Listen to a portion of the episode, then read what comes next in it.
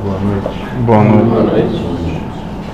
Boa noite. Já tá quase sujada e já tá com. Tem algum problema, moço? Não. Com essa idade, tu ainda bota tanta coisa na boca, né, moço? Ótimo. Alguma questão?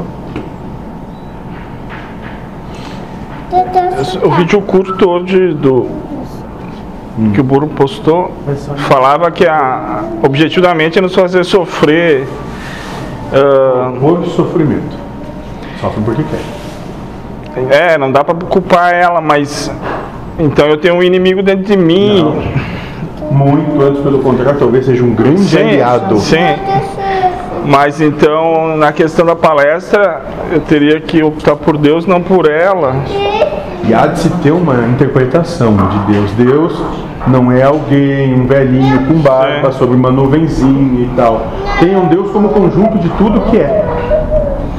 mas é Deus in- a- as- interferindo na minha mente para me propor Sim. a prova.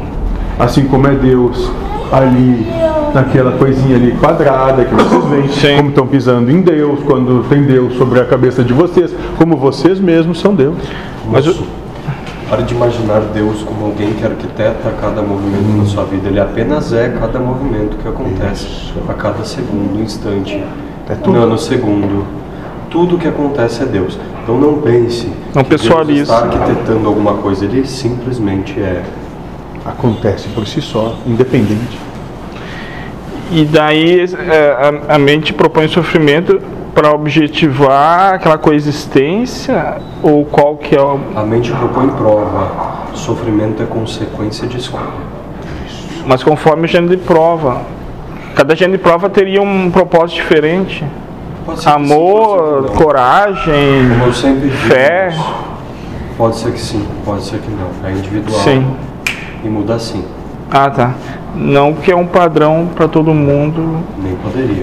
Se Sim. existisse um padrão, a encarnação por si já não teria sentido. Então a minha mente é pro, pro gênero de prova que eu pedi tá? e eu tenho que. De acordo com os teus critérios e tuas necessidades sobre Sim. o teu posicionamento em relação ao universo. Então eu tenho que equacionar isso aí e me Nossa, resolver. o que é pra ti é pra ti, o que é pra ele é pra ele, e assim com- simplifica, não complica. Sim. E pronto. Talvez a grande liberdade seja poder coexistir, compreendendo que todos são iguais em suas diferenças. Só Sim. isso. O exemplo que eu já te dei, moço.